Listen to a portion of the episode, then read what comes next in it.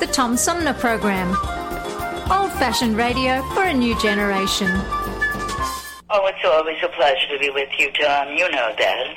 Yay, Tom! I love it in Flint! You're very astute, Tom. Tom, easy question. I'll debate Andy Dillon on your show. Well, uh, that's a very good question. Uh, hello, darling. This is Elvira, Mistress of the Dark, with Tom Sumner. I'm all right, Tom. How are you? You lucky day, Mr. Sumner. Ciao, Tom. How are you today? That's a good question. Hi, this is actor comedian Joe Napodi, and you're listening to the Tom Snyder, uh, Tom Smothers. Uh, I mean, I'm sorry, what's his name? Oh, Sumner. The Tom Sumner Program. Good morning, Tom. How are you doing? Hey, at least I got the Tom part right. The Tom Sumner Program. Old fashioned radio for a new generation. Our fellow Americans. Right now, the COVID 19 vaccines are available to millions of Americans. And soon, they will be available to everyone. The science is clear. These vaccines will protect you and those you love from this dangerous and deadly disease. They could save your life. So we urge you to get vaccinated when it's available to you. That's the first step to ending the pandemic and moving our country forward. It's up to you.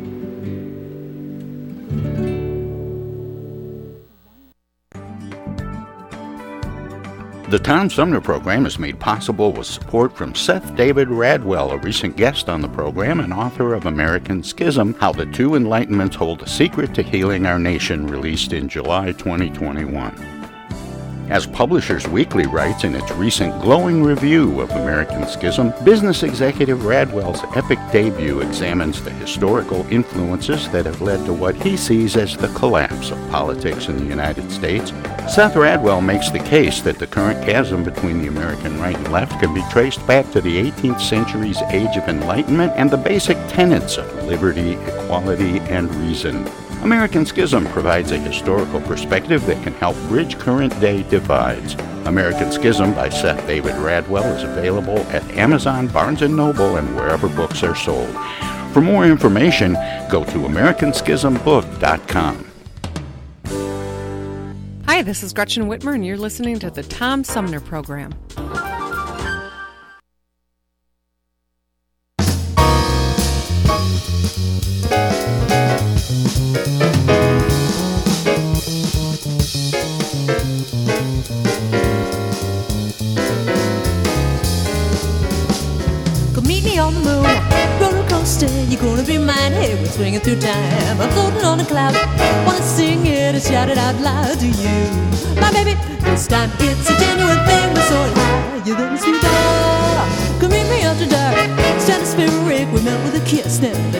This. They need a little taste. Wanna sing it shout it out loud to you, my baby. This time it's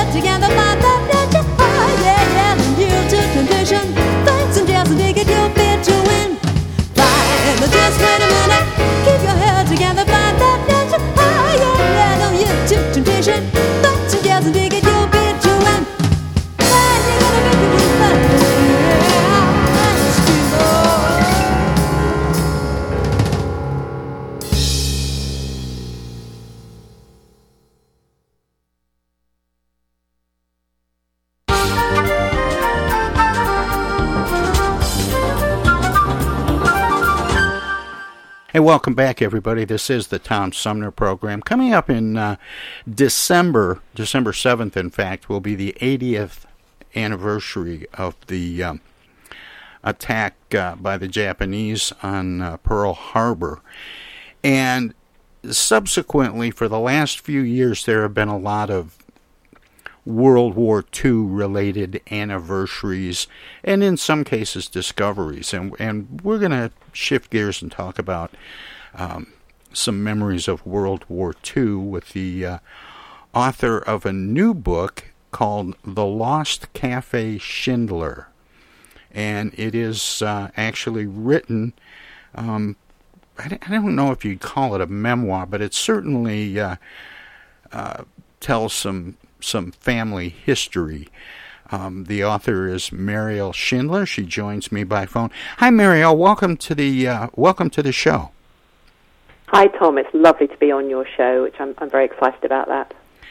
Um, you know, we were talking a little bit before we went on the air, um, and and you were asking me about where I came from, and I was I was about to share this story with you that there's there's a rumor in on my mother's side of the family that one of her relatives came over on the Mayflower. I've never been able to verify that, and I I bring that up because you did in the process of, of putting this book together you had done some research because you didn't believe everything that your elders told you about the family history Yes, I mean that that's right. And you, you queried in a in, in your introduction whether you would call it a memoir.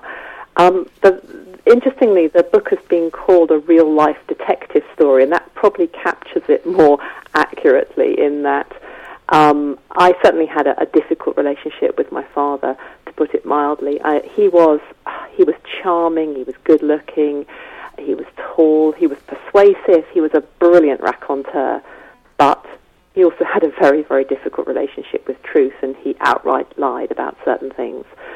So when he died in 2017, I, I felt I felt really the need to find out what was true and what was not true. So when you talk about your family possibly coming over on the Mayflower, that's uh, that's a fantastic family legend, and it may be something that you can track down. yeah if But, it, if it's even true and i'm not sure that i believe I, I don't think i believe that it is true or or that anyone has traced our family back that far but it's um but when i was reading about you and and your father and his relationship with the truth that story just popped into my my head um because at the center of all of this detective story is this family business in Austria. Innsbruck, I think. Um, The Lost Cafe Schindler is the name of the book. Cafe Schindler is a real place and a real thing, and, and a place where the stories your father told might have taken place. Yes, I mean that's right. The the Cafe Schindler um, did exist and now exists again, and I'll tell you why. Um, I mean, and, and the funny thing about this business is that it um, it was sort of an eyewitness to history, and it's it's another way of telling the whole First and Second World War story through the eyes of the cafe. And the reason for that is that it was founded just after the First World War when my grandfather, Hugo Schindler, returned from fighting on the Southern Front. And that Southern Front was one of the most brutal First World War fronts because it was fought up in the mountains. And the Austrians were largely on top of the mountains, and the Italians were fighting their way up the mountains. So you can imagine how well that went. And um, you know, it was a, a a foul and horrible and murderous front, and he survived that front and returned to an Austria that, as we know, after the First World War, was destitute. It was broken economically, and his reaction to that, as the son of a, of a family that was mainly involved in distilling and jam making, was to open what what was only can only be described as an oasis of fun um, in the middle of Innsbruck. And so he opened this extraordinary cafe. It was the only place that you could have dancing and live music. And when I went to school in Austria in the 1980s, um, at a point when the cafe no longer existed, um, it, it I would meet parents of friends of mine, and they would sort of go all misty-eyed when they heard my name, Meriel Schindler, and they would go, "Ah, oh, I used to dance all night at the cafe." So it was a real, it was really embedded in people's psyche, and it was a wonderful place over four floors with two ballrooms, a gorgeous cafe overlooking the main road um, with you know views of the mountains, and you could just see into the old part of town. And it was a you know a really it was a happening place, as we'd say now. And and I read someplace it was known for pastries, but the way you describe it, it was considerably more than than a bakery yeah, or a donut shop. Yeah, that's right. I mean, I think if, if insofar as my, my grandfather had a mission statement, which is obviously a very modern word, it was to serve, you know, darn good coffee and cake. But at the same time, you know, he, he was running, you know, balls and live music. And I know, Tom, you're, you're, you're a musician at heart. Um, and I think you would have got on very well with my grandfather. He introduced jazz to Innsbruck, and he, you know, on a summer's evening in the 1920s and 30s, you would walk down the main street and you would hear jazz flowing out of the windows of the cafe, um, and a lot of live music, uh, which I think is obviously particularly precious nowadays as, as we're coming out of the pandemic, to recognise that, that, that live music was where it was at at the cafe. And, and a place where, where people could go and congregate and meet people. Both, That's indeed, indeed. Both people they knew and people they didn't know. Yes, and you know it was it was it was very special. It was the you know the epicenter of social life in in Innsbruck in in this small town in in Western Austria, a very beautiful town in Western Austria. Of course, you know as you look at what happens, I say the cafe was an eyewitness to history. Uh, my goodness, yes, you know every single parade uh, that went down the center of town passed under the windows of the cafe.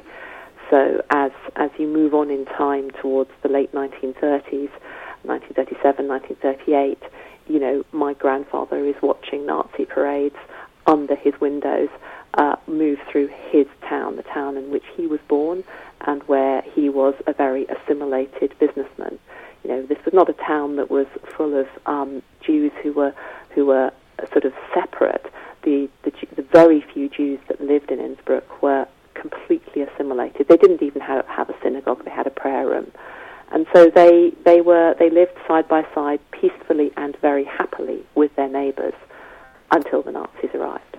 More about the Lost Cafe Schindler with self-described accidental author Meriel Schindler. Straight ahead. Everybody's doing a brand new dance now. Hi, this is Mark Farner, and you're listening to the Tom Sumner Program. I'm Julie Lopez with Crime Stoppers. Have you ever wondered what to do if you have information about a crime or the whereabouts of a felony fugitive and you want the police to know but you need to remain anonymous? Well, here's what you can do. You can go to p3tips.com or download the mobile app. You can go to Crime Stoppers of Flint and Genesee County's Facebook page and click on the Leave an Anonymous Tip tab, or you can call 1 800 422 jail. All methods are anonymous, and if your help leads to a felony arrest, you may be eligible for a cash reward. Remember, your voice matters. While we've been staying safe at home, scientists have been on a journey. The destination? A COVID 19 vaccine. This journey began decades ago with research into other coronaviruses. Scientists built from there with months of research and development, cooperation with other experts worldwide, and clinical trials on tens of thousands of volunteers of diverse race, age, and health status. They arrived at a safe, effective vaccine, and hundreds of thousands in Michigan have already been vaccinated. But the next step is ours. We need to get the vaccine when we can. Keep wearing masks correctly and taking precautions until we reach our destination freedom from COVID 19 and getting back to the lives we love. Discover the facts for yourself at michigan.gov slash COVID vaccine. A message from the Michigan Department of Health and Human Services. The Tom Sumner program plays host to the best political roundtable on radio every Wednesday from 10 a.m. to noon. Armchair Politics features great commentary and analysis about the headlines from local, state, and national politics with an alumni of world class pundits, plus quotes, tweets, and those weird and wacky stories we call the X Files. If it's Wednesday, catch Armchair Politics on the Tom Sumner program.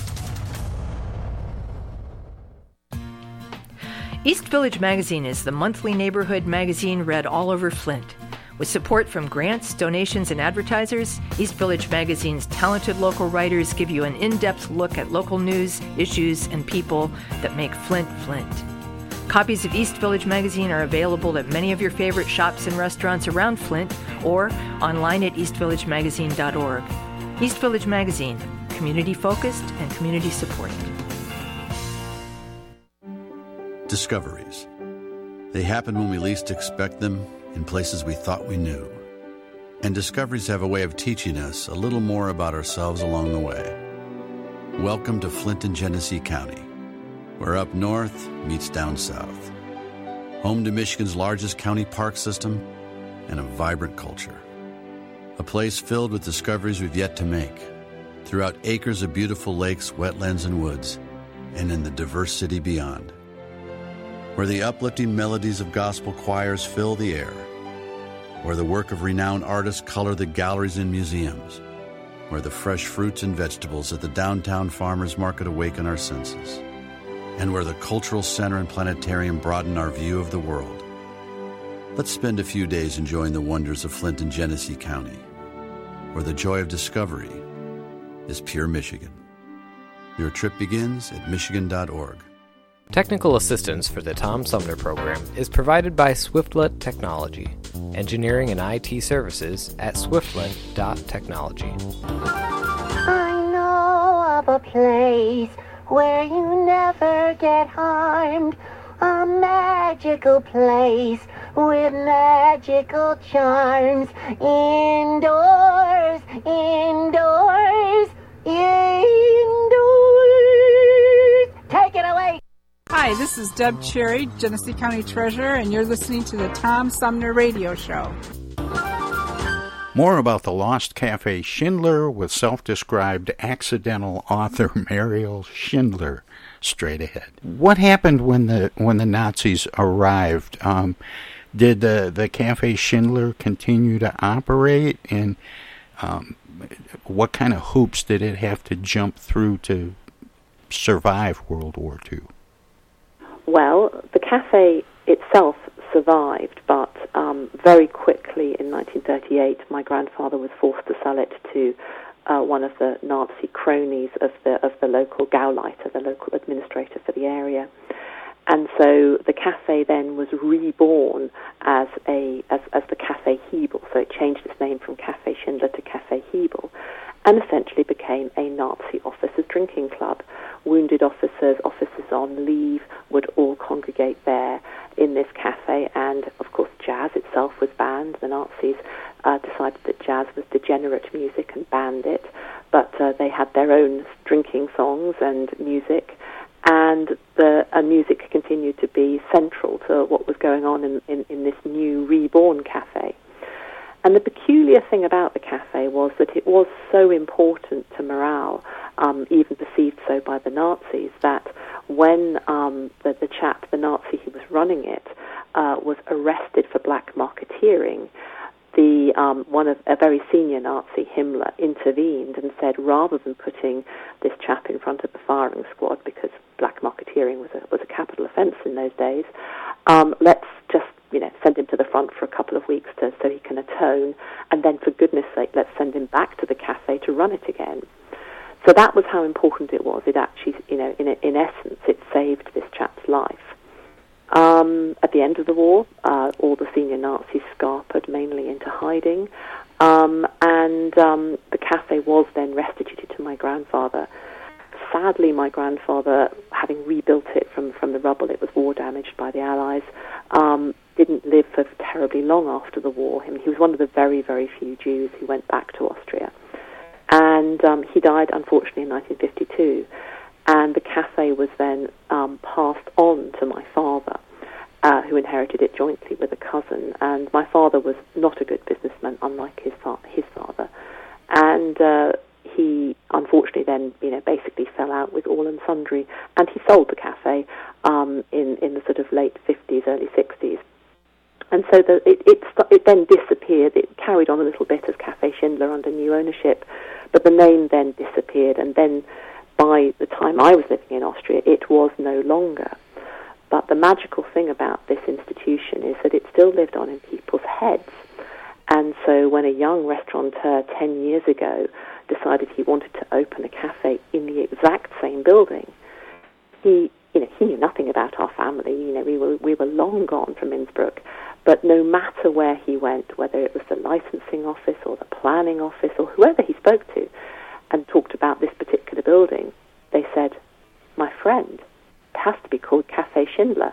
And he was like, Well, who the hell are these people? And he went to the local archives, plugged in our name, and sure enough, saw all these incredible photos of the cafe in its heyday in the 1930s.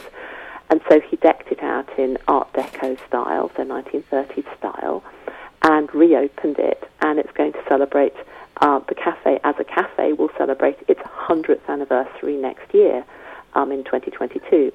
And that is quite something for an institution to live that long through such a turbulent period in European history, which is why I say it is very much an eyewitness to, to, to local history and European history in particular.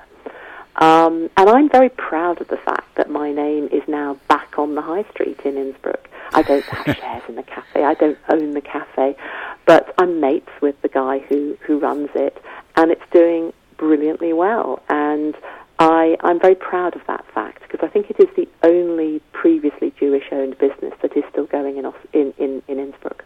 That in itself is is remarkable, but. Um, but the place had because it it drew people from I would imagine all walks of life. There are some big names from the early to uh, middle part of the 20th century that came and went. And your father told a lot of stories um, about the people that he was connected to or got to know or was related to. Did those and and you say he had a, a difficult relationship with the truth, uh, to say the least. But did those tall tales get taller every year?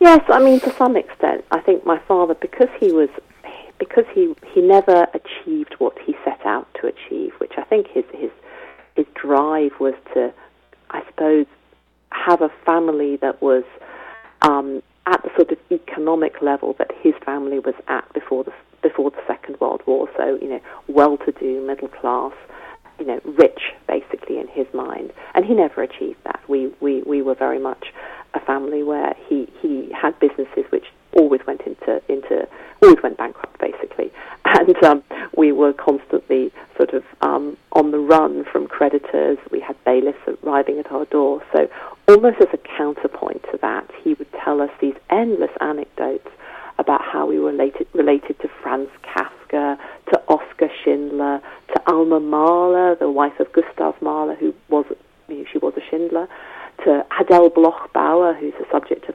painting, The Woman in Gold, um, to Bruno Kreisky, the you know the post-war president of Austria, and even to someone who he described as his uncle, a Jewish doctor, who he said had treated hit both Hitler himself and Hitler's mother, Clara Hitler, um, way back before the First World War. Now, you know, as you grow up, you, you listen to these tales, and you know, I was I was of a, a sort of fairly precise turn of mind, and I would say, well, who, how, where, and of course, he could never fill in the facts for me, and therefore I stopped listening. And it was after he died I thought, well, I really do need to now work out whether any of this stuff that he told us was true.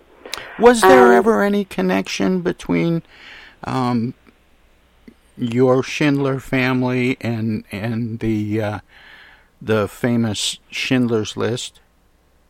Well, it's a. My father certainly claimed there was, and the, the two families came both came from Upper Silesia, so sort of part what became part of the Prussian Empire.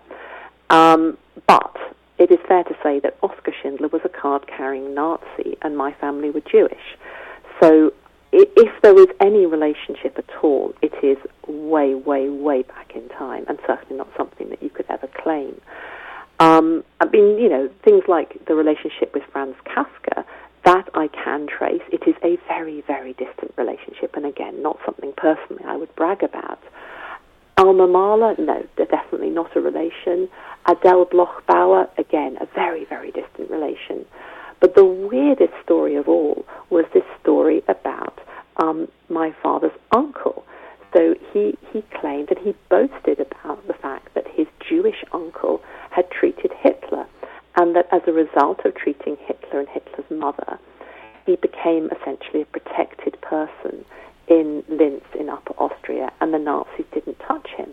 Now, again, that seemed completely incredible because why would Hitler protect one particular Jew? But that story turned out to be true.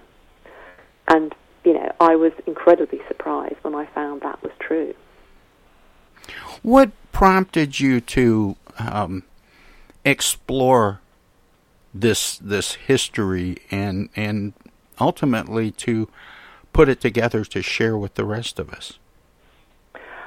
I think that um, initially I didn't set out to write a book. I, am a bit of an accidental author. It's, it's true to it's fair to say. I mean, I um, I needed to sort out fact from fiction in my head, and I was also very conscious that my father had fallen out with an awful lot of people. And so after he died, I started contacting those people, and some of them were incredibly reticent about talking to me because they had really disliked my father. Um, I, there's one particular cousin who I'm now in, in regular contact with in, in, in the US, and I, you know, he, I contacted him very cautiously, and I agreed to fly over to the US to meet him. And I stepped into his house in Massachusetts, and the first thing he said to me was, "Yeah, I remember your father. He was a crook and a shyster." bearing in mind I'd just flown 3,000 miles to meet him, it was a somewhat surprising um, welcome. But, you know, we overcame that initial awkwardness. And he ushered me into his sitting room and he gave me some photos I'd never seen before. Um, extraordinarily beautiful photos of our joint family. And we bonded over that, and him realizing that I was, whilst I was my father's daughter, in bloodline, I was certainly not in, in aspiration or any any other sort of facet of my father, so that I had not inherited some of the traits that he disliked in my father. Now, I I read somewhere that, that you found a, a box of basically old memories, photographs and memorabilia and so on. Um, what were some of the surprises in that box that may have contributed to you wanting to find out more? Yes, I mean, when my, when my father died in 2017, um, we, as, as one often has to do, had to go and clear out his, his cottage. And um, that was a very difficult task, not just because, you know, he just died, but also because there were papers everywhere, papers on every surface. There was a double garage full of papers in crumbling cardboard boxes, and it, was. I mean, it was horrendous. I mean, it, it was like something out of some sort of you know film, basically. And we, we started sifting these papers and trying to work out what we should keep and what we shouldn't keep. And amongst those papers, you've, you've asked a very astute question, Tom, that you know, there were things that were really, really shocking. So, for example, my father had hired private detectives to uh, watch his two daughters, me and my sister. so we came across. And you never knew that before? No, no, of course we didn't. Um, and we came across these private detective reports about us, our boyfriends, etc. I mean, it was it was really shocking because you know you don't like to think that that's what your father has been up to. Now, in his mind, I'm sure he felt he was just looking after us, but I mean, it was a pretty strange way of going about things. And there were lots and lots of Nazi era documents there as well, so full of swastikas and Heil Hitlers. Uh, and I speak fluent German, so I was able to read these. And I started to piece together what had happened. And interestingly, there was also um, a psychiatrist report about my father because my father was constantly in trouble. One of the things that he did was he went to psychiatrists to get expert reports on his mental state as part of his defense against litigation. So when people came after him for to, to get repayment of the large sums of money that he owed them, he would almost invariably produce a psychiatric report to say, you know, he had in some he was in some way damaged by the war.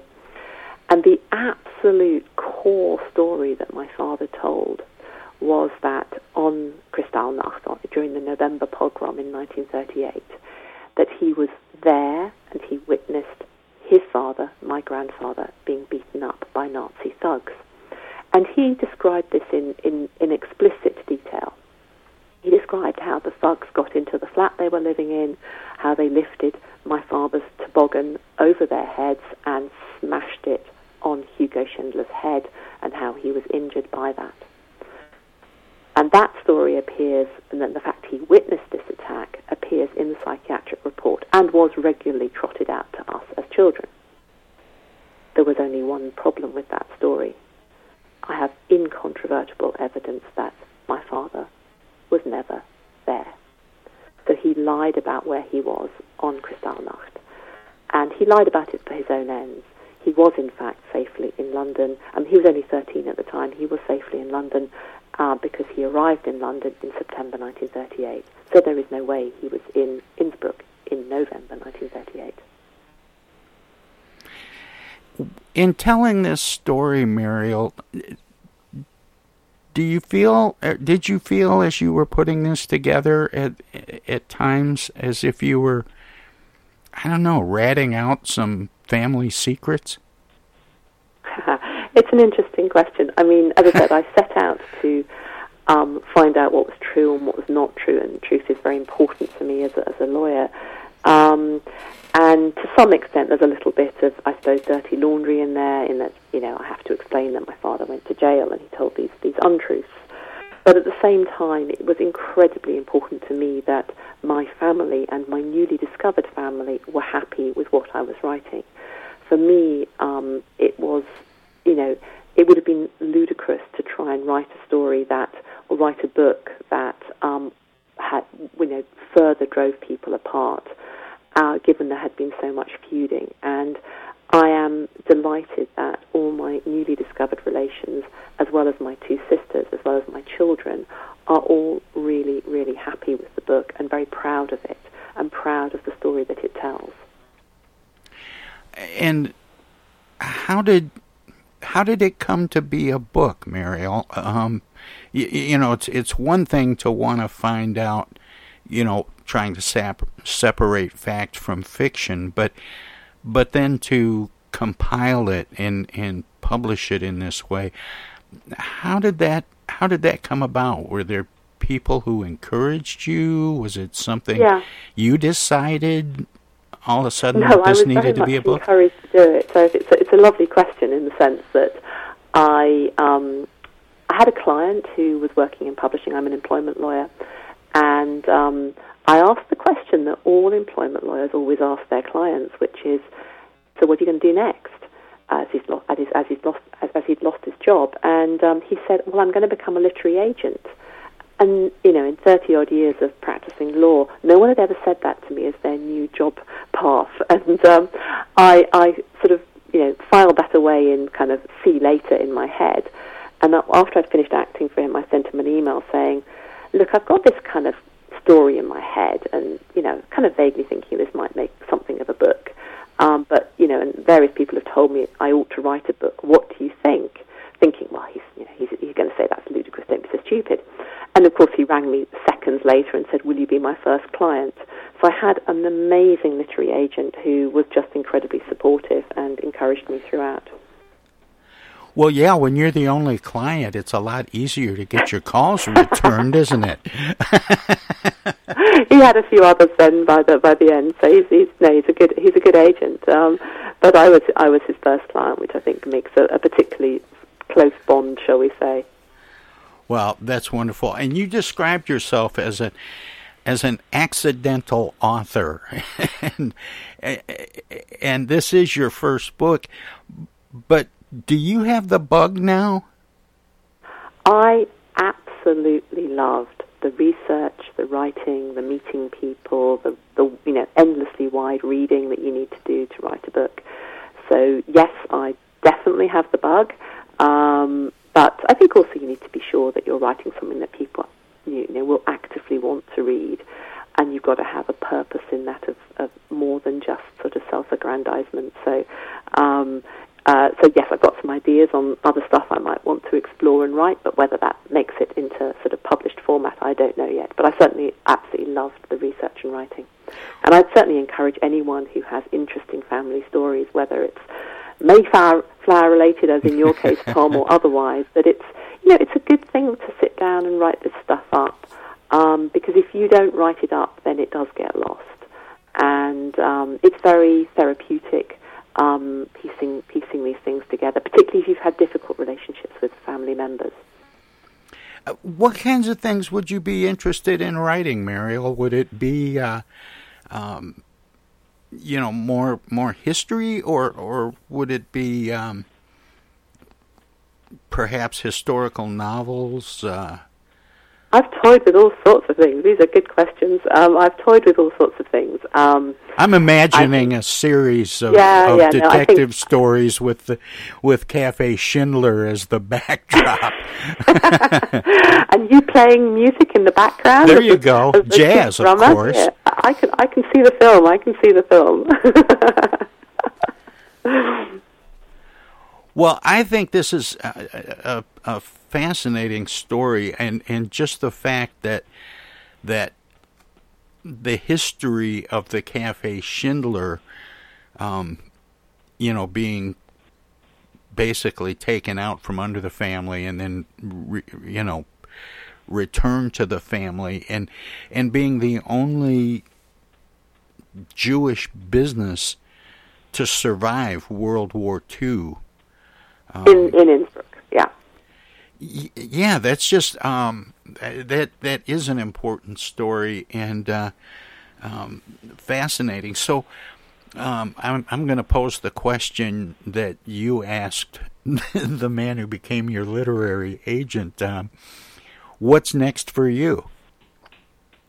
Well, um, I carry on as a lawyer in London, obviously. Um, so I have a I have a sort of reasonably big day job, but I'm I'm currently researching um, a couple of family members who have, shall we say, sort of disappeared into history. Um, and you know, there's something nice about rescuing people. One of the things that was very important for me in this particular book is to to rescue from history um, my some of my relations who didn't make it out and um, give them a voice.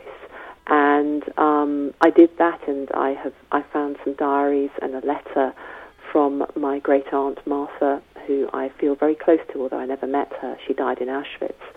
Um, but one of the things that was very, very important to me was to give her some oxygen, give her a, a new life beyond where, beyond the horrors of where she ended up. Well, I love the title of the book. It's The Lost Cafe Schindler One Family, Two Wars, and the Search for Truth by Meriel Schindler. Um, Meriel, I always give guests an opportunity to let listeners know where they can find out more about you and the book and your work, past, present, and future. Do you have a website? I do indeed. I have both an author website and a lawyer website, so it kind of kind of depends on what they're looking for. so my author website is merielschindler.com, very easy to find, and on there you'll you'll find a little bit a bit more about me, a couple of interviews, um, and also um, some recipes. Because one of the things that's so nice about being the granddaughter of someone who ran a fabulous um, patisserie and bakery is, of course, that he handed down recipes to us. So those, for those people who are interested in apple strudel and Sachertorte and, and sort of classic Austrian baking, there are some recipes on that website and indeed in the book. In fact, my original tagline for the book was one family, two wars, and many cakes. However, that was thought to be not, not sufficiently serious enough, so I smuggled the recipes into the back of the book. So it's not just a, a, a sort of a memoir or a detective story, it also contains recipes. Well, see, now you've got me hungry for great pastry and, of course, for jazz. Meriel, it's been an honor and a privilege to uh, meet you and get to talk with you a little bit. Best of luck with the book and uh, keep up the good work. Thank you, Tom. It's been an absolute pleasure chatting to you. Have a lovely day. All Bye. right, take care. Again, uh, Meriel Schindler talking to me from uh, London about her family's uh, cafe, the Lost Cafe Schindler, One Family, Two Wars, and the Search for Truth. We'll have more of the Tom Sumner program straight ahead. Old fashioned radio for a new generation. The Tom Sumner Program.com. The Tom Sumner Program.com. The Tom Sumner Program.com.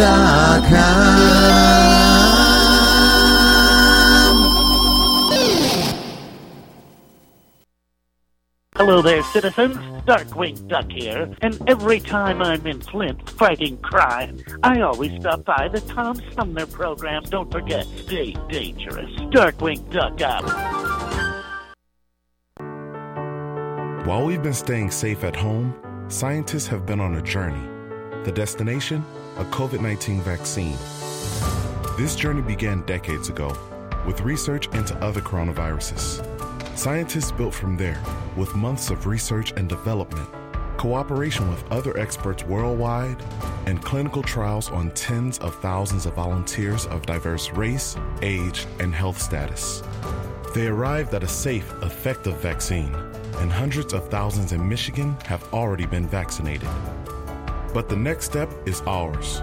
We need to get the vaccine when we can, keep wearing masks correctly, and taking precautions until we reach our destination freedom from COVID 19 and getting back to the lives we love. Discover the facts for yourself at michigan.gov slash COVID vaccine. A message from the Michigan Department of Health and Human Services. Say, objection. I object. I object to that, Your Honor. Oh, hi, Mom. What's up? Dana, what are you doing? Oh, you know, just um, attorney general stuff. Listen, I have a legal question. What is it, Mom? I just got a call from the water company. Apparently, your father has not been paying the bill. I guess they're going to turn the water off because we owe more than a thousand dollars now. Can you believe it? Actually, I can't. So listen, we just have to send them $200 in edible arrangements gift cards, and that will keep the water on. Now, here's the legal question What is the website for edible arrangements? Mom, it's an imposter scam. Imposter scam. Is that .com or .edu? No, the call was a scam. Scammers will pretend to be a government agency or a utility company or someone else you might do business with. A big red flag is if they tell you that you can pay them using gift cards. So, when in doubt, ask for the information to be sent to you in writing. And never give a caller or someone you don't know your personal information or your money. If you do suspect an imposter scam, report it to my office at mi.gov slash agcomplaints. Okay, all right. And Dina, where do I file a complaint that my daughter hasn't visited in over a month? Does your office have a website for that? Okay, Mom, I'm hanging up now. I'm Michigan Attorney General Dana Nessel. Visit mi.gov slash agcomplaints for your connection to consumer protection.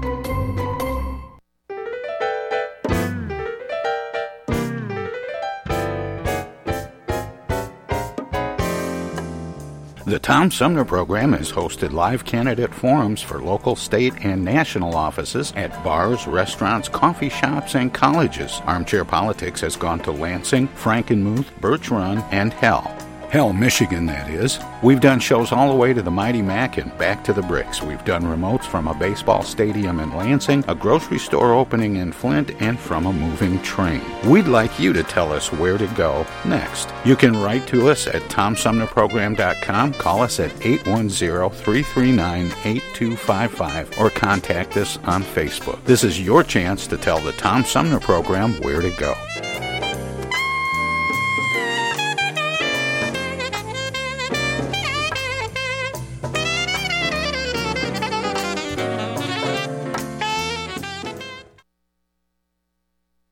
This is U.S. Senator Gary Peters, and you're listening to the Tom Sumner Program. Welcome to this presentation of the Comedy Spotlight on the Tom Sumner Program.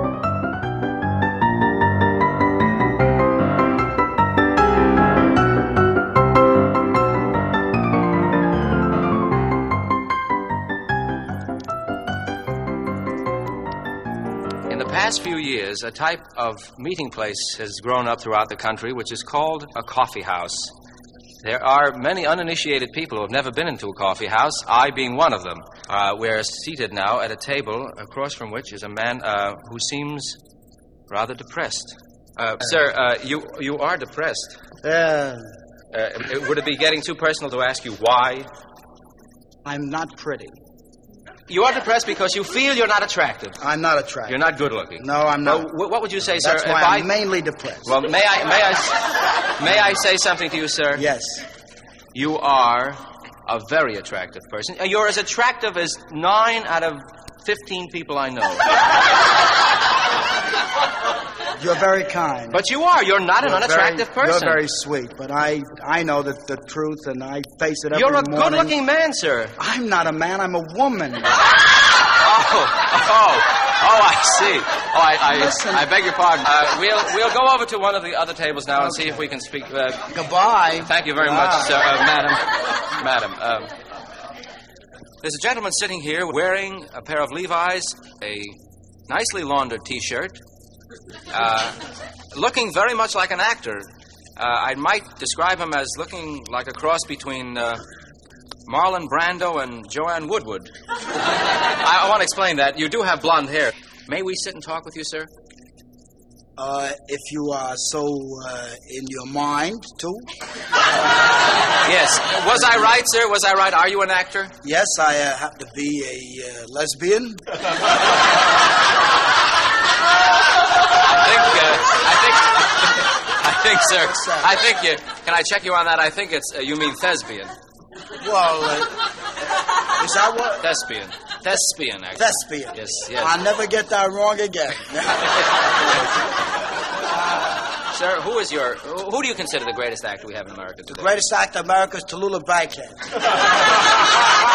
I think she's Well, she's a, she's a great actress. Yeah, I, I mean, I don't mean an actor, actress. I mean that she knows what she's doing up there, you know? Well, who else do you like? Who would you pattern yourself after? I would pattern myself after. I love that picture, The Fugitive Kind. I loved it very much.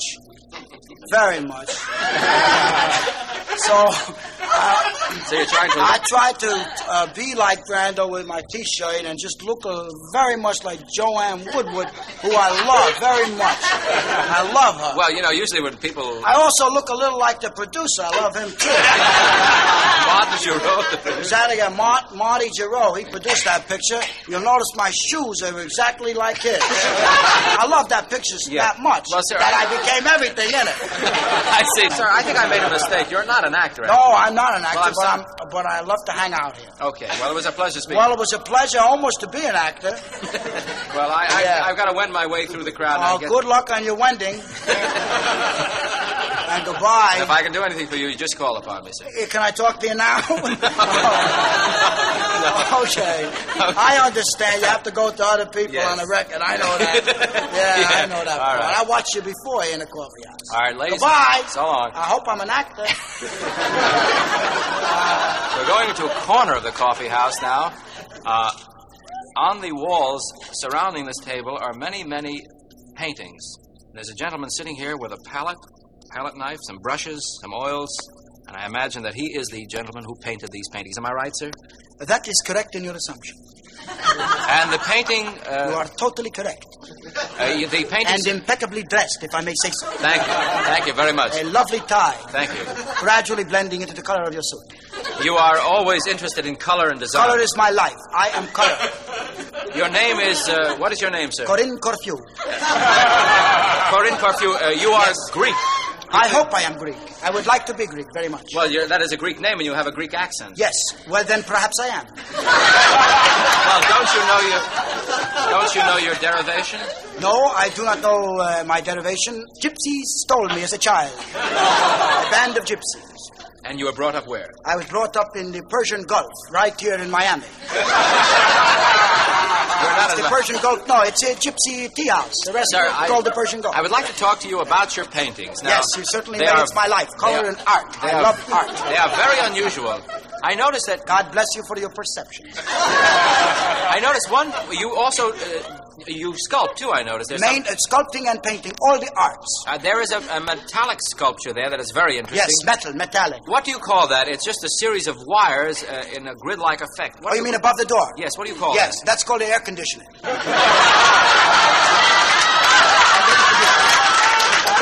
Yes. No, I. Oh, I'm sorry. I'm sorry, sir. I did not uh, make that. No. Uh, the Fedders, the Fedders Company made, but it's very beautiful. Yes. Your paintings are very abstract. I noticed. Yes, but they don't blow air out. So, like the, the, the machines. No. May I ask you about some of the paintings? For Yes, instance, certainly may. That painting there that is entitled "The Gull on a Hot Rock." Yes. Now, I don't see anything on that but a bunch of little specks. Yes, well, I saw the girl on a hot rock from over five miles away. Oh, I, I was see. standing on a cliff. That's why I painted in the perspective, the three little dots. Now, uh, getting closer, sir. I'm. Uh, may I examine a little more closely? Certainly, not too close. Yes. Now, that is not paint. Those dots. They look like that's. Those are flies. Yes, sir. they are. They're flies. But you didn't paint that. Those are real flies. No, I took them, uh, caught them in my hand until the air was out of their bodies and they died. and then I. You pasted them onto put the. little dots of glue and put them on the dots, and, and they represent the gull and the rocks. I had to kill them. If I had not killed them, if they were not dead and glued to my picture, then I have no picture. They fly away, I got nothing, Charlie. I see. When they die, Well, I excuse you. What are you going to buy? Well, sir, may I ask you about this particular abstract? Yes, they're These are- mainly impressionistic, post-impressionistic, Yes. pre-impressionistic, and impressionistic. Yes, this one is more of a an academician type of painting. No, it's not. Well, for instance, it's very graphic. It's very graphic. Yes, it's it- very graphic. the- it's very graphic. It's a draftsman-like quality. The spaghetti looks like spaghetti. The limp salad looks like limp salad. And the garlic Oh, bread oh, looks oh. like garlic bread. Oh, oh, no. That's not a picture. That's my supper. I, I, it happens to be resting on a frame and in my easel. Oh. that's my dinner. I eat that. Oh, I'm sorry, Yes. sir. It looks. Do you like Wait a minute. Do you really like it? Well, it is. Do you think it looks like the a- composition a is rather. collage of, uh, yes, I thought it was thickly painted. I tell you what. if you really like it, I can lacquer it up and give it to you for forty dollars. No, I'm afraid. I'm No? afraid I wouldn't want to take your deprive you of your supper, sir. How about just a coffee and cake? Maybe not for twenty dollars. No, sir. Give I'm, me a dollar and a half for the coffee. sir, I'm really not interested. Give me forty cents. You can have it. All right, here's forty cents, sir. All right. Thank you Here's very the much. Coffee and cake. Nice working with you. Yes. I hope you come in again. I will, sir. God bless your Can tie. I, I don't want the coffee. No, you want the picture with the flies? No, you just keep Give that. me a dime. you can have it. I kill more flies. What the hell is it? All right. Goodbye.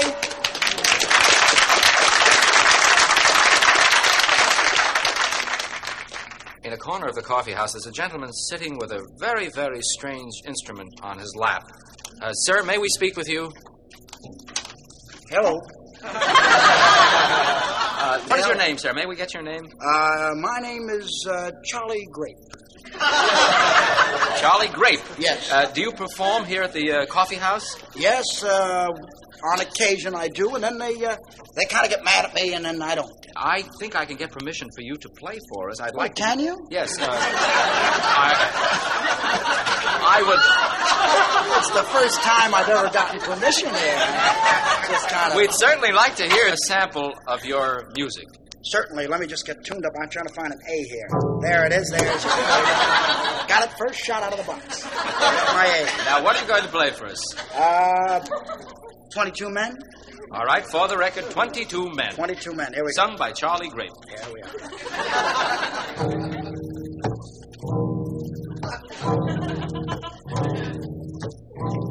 I get mainly A out of it. You know? Yeah, you don't get more than A out of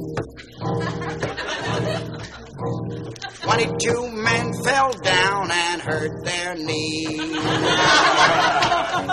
22 men fell down and hurt their knees. 22 men fell down, down to the ground.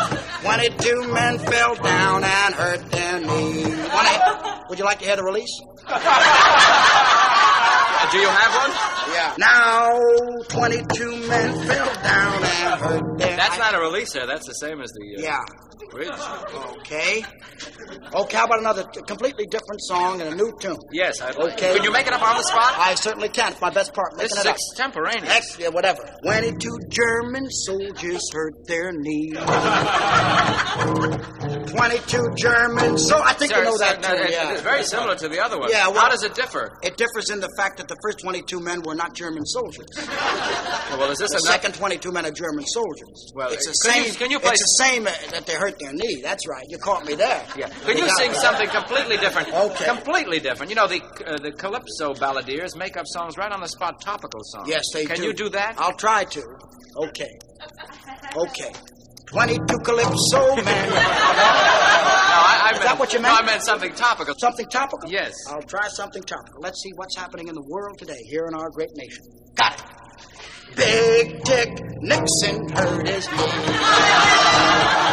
Big Dick Nixon hurt his knee.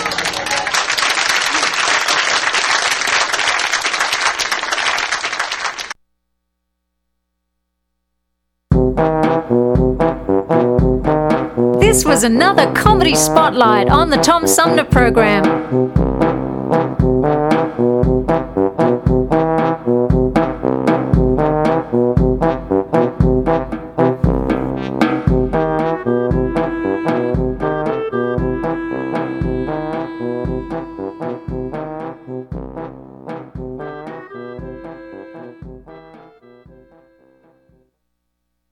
Hi, I'm Alexander Zonjic. Don't touch that dial. You're listening to Tom Sumner.